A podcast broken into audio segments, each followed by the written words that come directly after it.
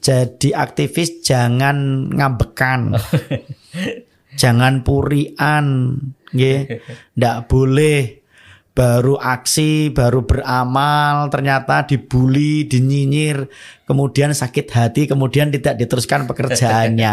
Ah, ini karena memperjuangkan bangsa, membela tanah air tanpa didasari tauhid yang benar akan menjadi jalan salah dalam memperjuangkan negara itu sendiri. Jadi tauhid ini adalah pondasi perjuangan. Jenderal Sudirman itu dengan gerakan gerilyanya itu bukan semata-mata sekedar cinta tanah air, tapi didasari dengan tauhid yang kuat. Bung Tomo di Surabaya. Dia mengatakan saya tidak tahu harus berkata apa kalau tidak keluar teriakan takbir. Berdasarkan kalimat tauhid yang kuat. Imam Bonjol saat itu, Pangeran Diponegoro, pembelaan-pembelaan para ulama-ulama saat itu betul-betul didasari dengan tauhid yang kuat.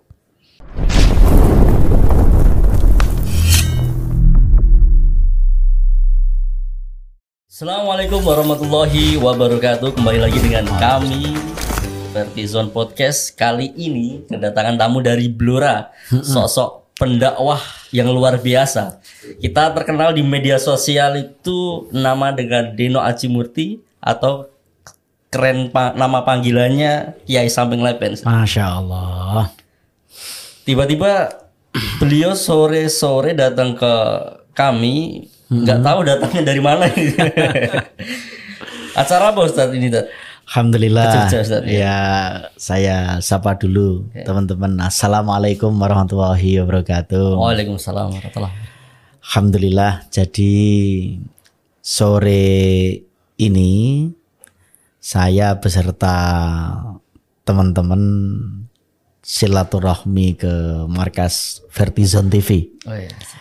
Sudah lama sekali pengen ke sini. Tentu ya namanya pertemanan silaturahmi dan koordinasi macam-macamnya, Bang. Iya. Nggih. Kemudian ada hajat yaitu tadi pagi. Jadi kami malam ya. Malam berangkat dari Blora Yap. sampai sini Fajar kemudian ada acara silaturahmi acara silaturahmi Paskas Sejateng dan DIY Pasca sendiri itu apa sebenarnya? pasukan amal soleh Oh, itu. jadi pasukan amal soleh itu adalah satu apa ya satu kelompok komunitas yang di bawah asuhannya Al Mukarram Ustadz Lukmanul Hakim. Oh, gitu. Beliau dari Pontianak, punya pondok Munzalan itu ya. Oh iya.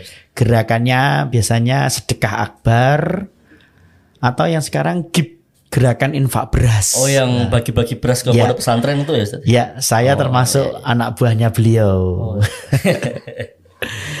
Jadi Ustadz Deno ini juga termasuk penggerak Paskas di Blora, Ustadz ya? Ya, bagian dari tim yang ada di sana, tapi di sana di bawah pimpinannya Al Mukarram Coach eh, Syarif. Oh, ya, saya mendukung dan membantu bagian angkat-angkat beras saja saya, Bang. Kalau boleh cerita hasil pertemuan yang di Paskas dengan Ustadz Lukmanul Hakim itu apa, Ustadz? ya, sebenarnya lebih kepada motivasi amal. Oh iya. Kita dinasihati untuk selalu istiqomah. Yang masih terngiang itu adalah jadi aktivis jangan ngambekan. jangan purian, nggih. Ndak boleh baru aksi, baru beramal, ternyata dibully, dinyinyir, kemudian sakit hati, kemudian tidak diteruskan pekerjaannya. Ah, ini ini apa namanya aktivis cap ini cap apa? Kurang bagus ya. Itu belum seberapa buliannya Rasulullah di saat zaman dulu ya iya dibully Rasulullah aja ndak apa namanya terus maju terus kan yes. jadi beliau nasihati itu yang kedua terus bergerak kemudian mengingatkan kembali. Jadi permasalahan terberat di umat ini adalah mereka banyak hilang kepercayaan. Oh. Jadi sebenarnya di Indonesia ini orang baik itu banyak sekali. Gitu ya Ustaz ya. Masih banyak di kanan kiri kita, di kampung, di desa, di mana-mana, di kota itu orang baik banyak sekali. Cuma yang hilang adalah kepercayaan. Ya, mereka sulit untuk percaya kepada orang baik yang lainnya. Oh. Kenapa coba? Karena banyak sekali mereka mungkin sudah ter- sudah banyak ditipu, dibohongi, bahkan sudah pernah memberikan amanah kepada orang lain dan amanah itu dikhianati. Itu banyak sekali. Jadi lah ini yang menjadi PR kita, Bang Afif, menjadi PR kita bagaimana sekarang kita ini membangun lagi kepercayaan di hadapan umat bahwa masih ada orang-orang yang bisa dipercaya. Ini PR kita. Dan ada solusi dari semua itu Ustaz untuk dari Ustaz, eh, pendapat Ustaz Tino itu bagaimana untuk membangun kepercayaan kembali itu? Yang pertama punya etikat dan niatan baik hanya mencari ridho Allah Subhanahu wa taala. Mungkin kebanyakan salah niat ya Ustaz. Iya. Kita amal bukan cara Allah Subhanahu wa taala kan, Iya. tapi karena seseorang gitu Ustaz. Heeh. Kemudian niatan baik itu tidak cukup. Oh gitu. Niatan baik harus dilanjutkan dengan langkah dan tata cara yang baik. Oh gitu. Ya.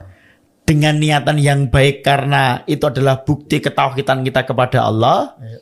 bahwa apa yang kita kerjakan itu nanti dipertanggungjawabkan di hadapan Allah. Iya. Sebagaimana Allah berfirman, "Faman ya'mal misqala dzarratin khairan yarah wa may ya'mal misqala dzarratin syarran yarah." Syarran, Jadi amal sebesar apa pun dan sekecil apa pun baik atau buruk semuanya dicatat oleh Allah Subhanahu wa taala sehingga kita tidak tidak gampang-gampang untuk apa namanya bersikap lalai. Gitu. Ya, di antara kita kan banyak yang lalai. Dikasih amanah, dia tidak memberikan amanah. Dikasih sikap untuk jujur, ternyata dia bohong gitu. Dikasih kepercayaan, dia mengkhianati. Se- Sehingga orang-orang baik di sekitar kita ini sama sama takut. Maka yang pertama kita bangun dari niat yang baik. Oh gitu. Kemudian tata cara yang baik. Oh, iya. Niatan baik tidak cukup, harus ada tata cara yang baik. Wong kita pengen ngajak orang baik ya dengan cara yang baik. harus ramah, Betul. harus senyum. Attitude-nya, etikanya, Akhlaknya, akhlaknya yang baik. Nah, akhlak itu bagaimana? Akhlak yang baik itu adalah akhlak yang tidak merugikan orang lain. Maksudnya gimana ini? Banyak kan orang itu menganggap orang lain itu tidak berakhlak karena kita merasa dirugikan. Oh gitu. Tapi ketika dia merugikan orang lain, dia tidak merasa dirinya itu Merdi. Iya, seperti itu. Ya sakarpe dewe itu loh ya. Ya makarimal akhlak itu kan kemuliaan akhlak. Iya. Iya di situ. Lah ini yang banyak banyak orang lupa.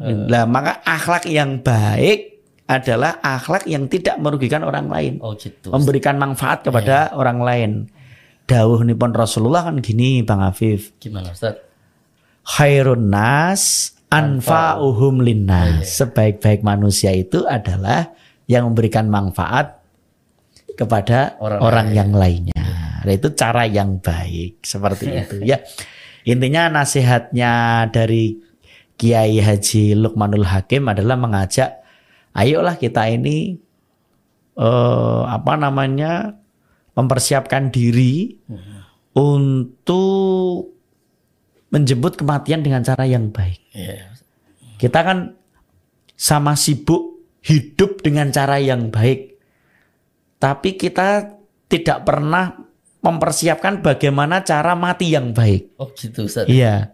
Padahal hidup kita ini nanti akan mati.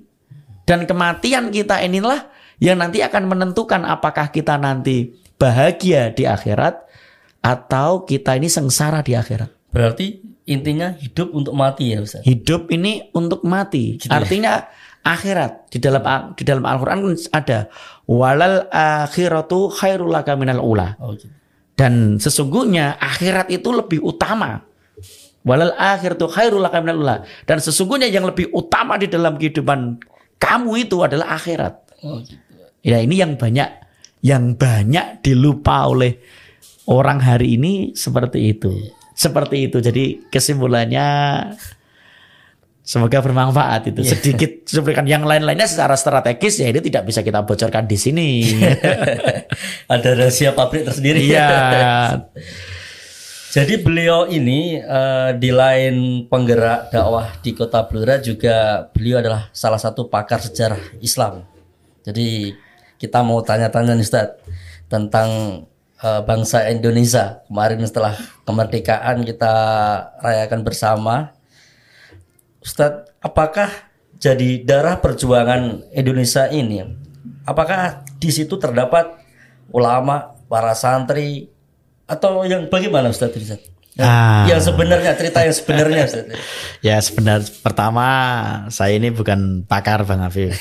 Hanya sekedar belajar. Suka sejak dulu saya suka belajar sejarah dan alhamdulillah punya majelis taklim setiap hari Selasa di Yayasan Al Ausad di Joglo Rumah Joglo Dr. Fathur Rohim. Oh, iya. Saya mengajar sejarah di sana. gitu, Jadi sedikit paham ya tahu dan memang saya hobi belajar di sana. Nah, bersangkutan dengan Nusantara ini, negara kesatuan Republik Indonesia ini unik sekali kan. Oh, iya. Karena negara kita ini adalah negara yang besar, Iya. mempunyai sejarah yang panjang dan membanggakan. Jadi kita menjadi orang yang ditakdirkan oleh Allah menjadi anak bangsa di Indonesia ini harus bersyukur karena kita mempunyai nenek moyang nenek moyang yang mereka sangat luar biasa. Terlepas dari nanti kita sebelum bicara Islam atau tidak, budaya di Indonesia dan kerajaan-kerajaan di Nusantara ini sejak zaman dulu itu memang sudah mengsejarah sekali. Mulai dari Sriwijaya, kemudian Majapahit, Mataram kuno dan nanti ketika masuk negara kerajaan-kerajaan Islam seperti Demak dan yang lainnya, oh ini sangat sangat membanggakan Oh, kita bangga gitu loh. Jadi oh ternyata nenek moyangku ini luar biasa gitu. Dan yang lebih bangga lagi adalah kita sebagai kaum muslimin, Yap. sebagai kaum muslimin ini ternyata bangsa kita ini telah mengukir sejarah bahwa pejuang-pejuang Islam itu hadir dan lahir di negeri ini. Gitu Ustaz. Ha-ha. Soalnya pada anak-anak muda sekarang itu banyak yang lupa Ustaz. Iya. Dan katanya nih Ustaz ya, saya Iya. dengar-dengar itu kurikulum eh, sejarah akan dihapuskan Ustaz ini. Nah, nah, nah ini, ini, ini, ini, ini, ini satu langkah yang menurut saya sangat fatal sekali kalau pelajaran sejarah Islam itu kalau memang akan dihapuskan sangat sangat ngeri sekali ya. Wong proklamator kita sudah bilang jas merah. Jangan sekali-sekali melupakan Sejarah. sejarah. Artinya seorang anak yang dia tidak ngerti bagaimana latar belakang bapak dan ibunya itu aja akan kacau. Hmm. Kacau enggak? Iya, kacau. Ini ada anak. Dia nggak ngerti siapa bapak dan ibunya sebenarnya, pekerjaannya apa, dia nggak ngerti. Apa yang sedang terjadi oleh bapak ibunya, ini aja bikin kacau. Iya. Apalagi sekarang pahlawan-pahlawan pejuang Iya, gitu. Begitu juga dengan anak bangsa yang Iya. dia tidak tahu sejarah bangsa. Iya. Ini tentu akan kacau. Dan lebih ngeri lagi ketika kaum muslimin tidak ngerti Oh. bahwa sesungguhnya perjuangan para ulama, para santri ini mempunyai andil yang sangat besar atas kemerdekaan bangsa Indonesia di tahun 1945 itu. Gitu Ustaz. Jadi tokoh-tokoh Islam, cendekiawan Islam, ulama-ulama, kiai-kiai, santri-santri ini berperan penting, berperan vital dalam perjuangan ini. Nah, ini harus diterangkan kepada setiap generasi kaum muslimin. Harus ngerti. Sehingga apa? Wong Islam kudu ngrumongsoan anduweni bangsane dewi. Gitu, iya. Jadi bahwa negara ini milik siapa toh? Ya milik kita. Bangsa ini milik siapa? Milik generasi muslim. Sebagai penerus tentu hakikatnya miliknya Allah. Wong bumi ini jelas miliknya Allah. Ini kan miliknya Allah. Iya. Tapi ya kadang kan ada orang-orang yang samin gitu. Ini bukan milik kita, milik saya. Milik siapa? Miliknya Allah. Iya. Langit, bumi dan macam-macam. Ya, ini Miliknya ya Allah. miliknya Allah. Lillahi mafis samawati kan gitu. Semuanya miliknya Allah. Allah. Tapi artinya kita sebagai bang, sebagai anak bangsa dan sebagai generasi Islam Iya. itu harus merasa mempunyai rasa cinta terhadap negeri ini. Sebab nanti kalau tidak kita merasa memiliki, kita akan begitu aja membiarkannya Ustaz. ya? Iya, Bagaimana kita penjajah-penjajah saat ini Ya kalau kita, rasakan tidak semuanya. merasa memiliki bangsa ini, akhirnya kan kita tidak memberikan andil yang baik. Iya. Dan yang lebih ngeri lagi, orang-orang yang sebenarnya tidak layak mewarisi bangsa ini merasa memiliki bangsa ini dan dia akan berperan dalam semua episode bangsa ini dan ini mengerikan sekali.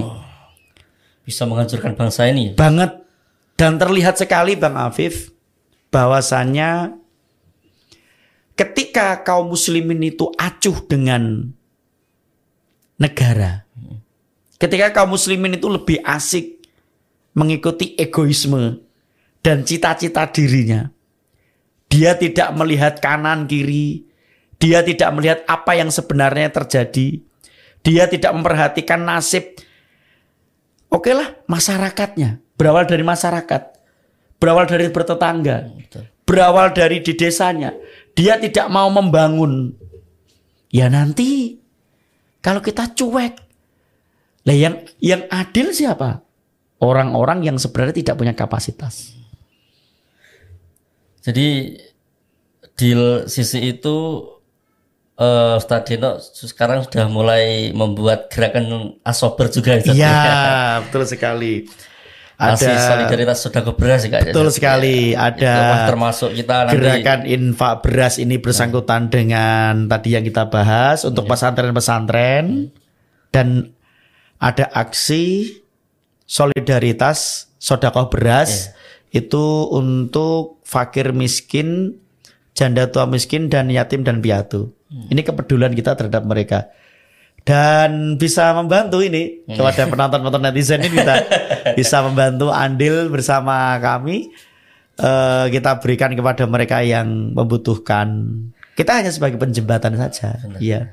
apakah itu termasuk langkah Ustaz Dino untuk memperhatikan warga masyarakat sekitar Panjenengan atau bagaimana Ustaz Dino? Itu bagian peran serta kita sebagai umat Islam Iya.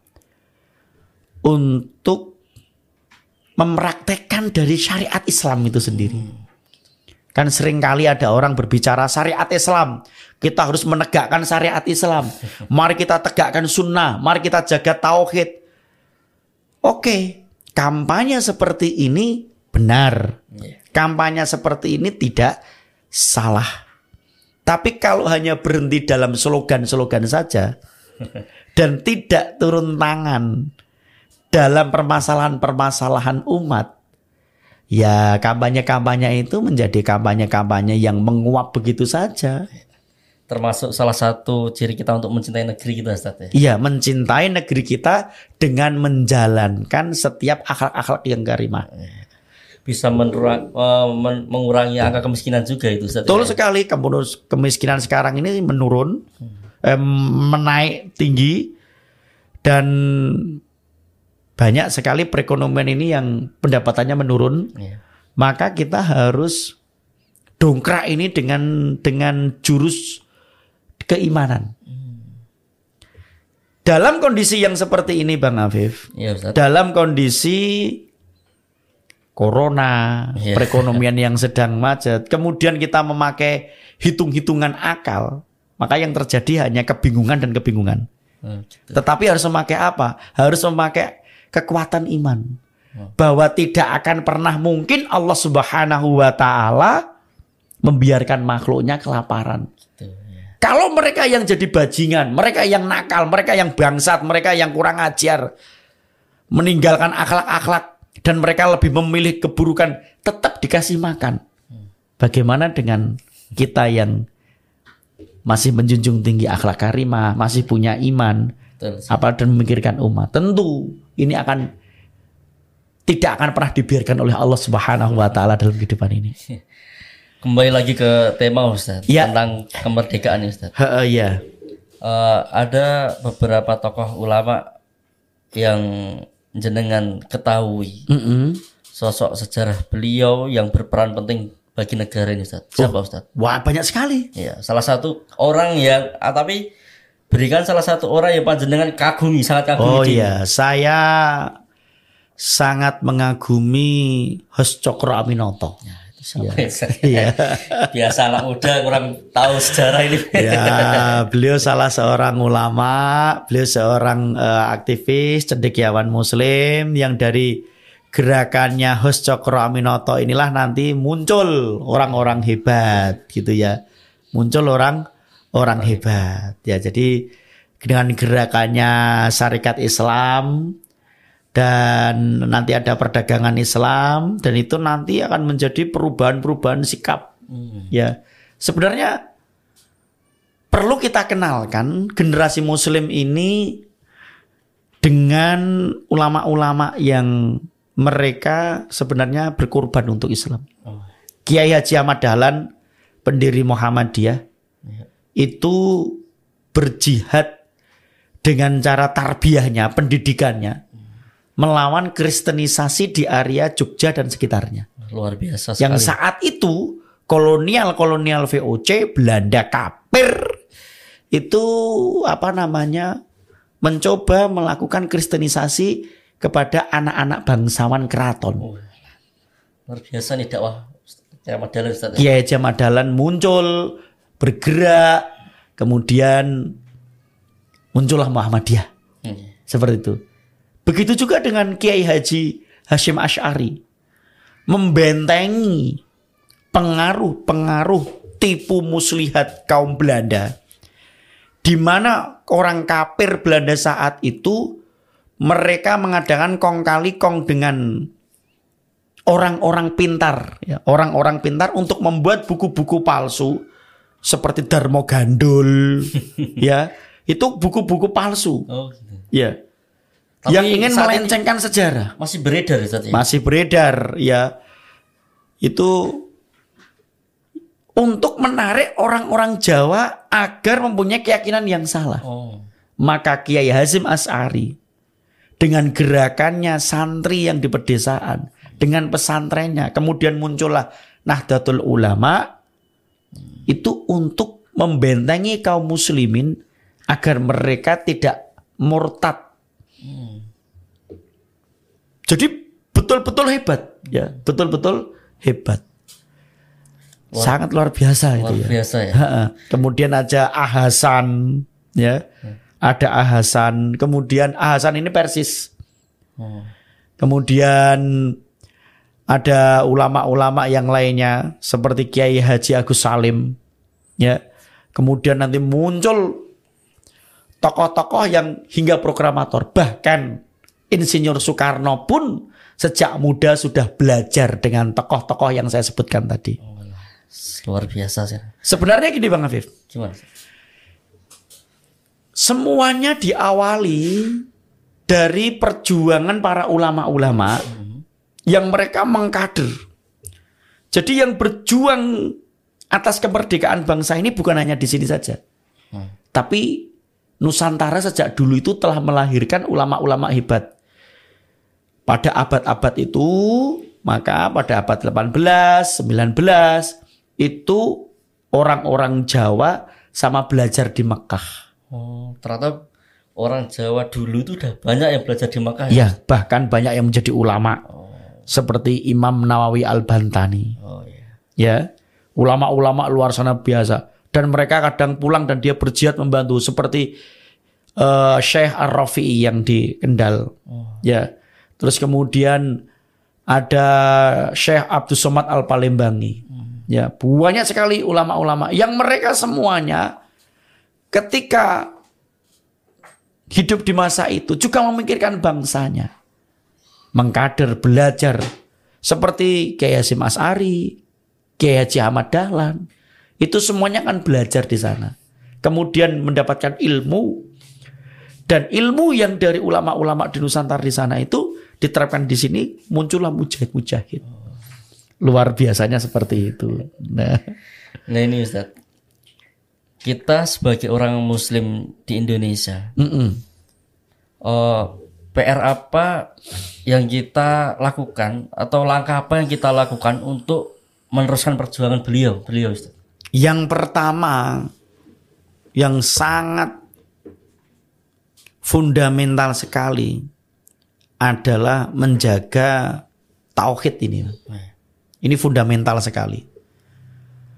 Karena memperjuangkan bangsa, membela tanah air tanpa didasari tauhid yang benar akan menjadi jalan salah dalam memperjuangkan negara itu sendiri. Jadi tauhid ini adalah pondasi perjuangan. Jenderal Sudirman itu dengan gerakan gerilyanya itu bukan semata-mata sekedar cinta tanah air, tapi didasari dengan tauhid yang kuat.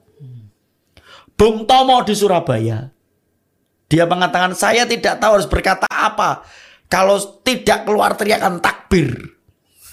Berdasarkan kalimat tauhid yang kuat. Imam Bonjol saat itu, Pangeran Diponegoro, pembelaan-pembelaan para ulama-ulama saat itu betul-betul didasari dengan tauhid yang kuat. Maka ulama-ulama itu betul-betul sudah menyusun. Dibuat dengan syair-syair mengenalkan Allah. Allah wujud kita mbako. Ya, ya. Mukhalafatu lil hawadisin. Itu kan eh, syair yang dikarang oleh ulama-ulama kita untuk mengenalkan tauhid kepada masyarakat saat itu dengan dengan syair-syair itu tadi Oh iya. Yang kita semuanya harus harus kenal dan tahu.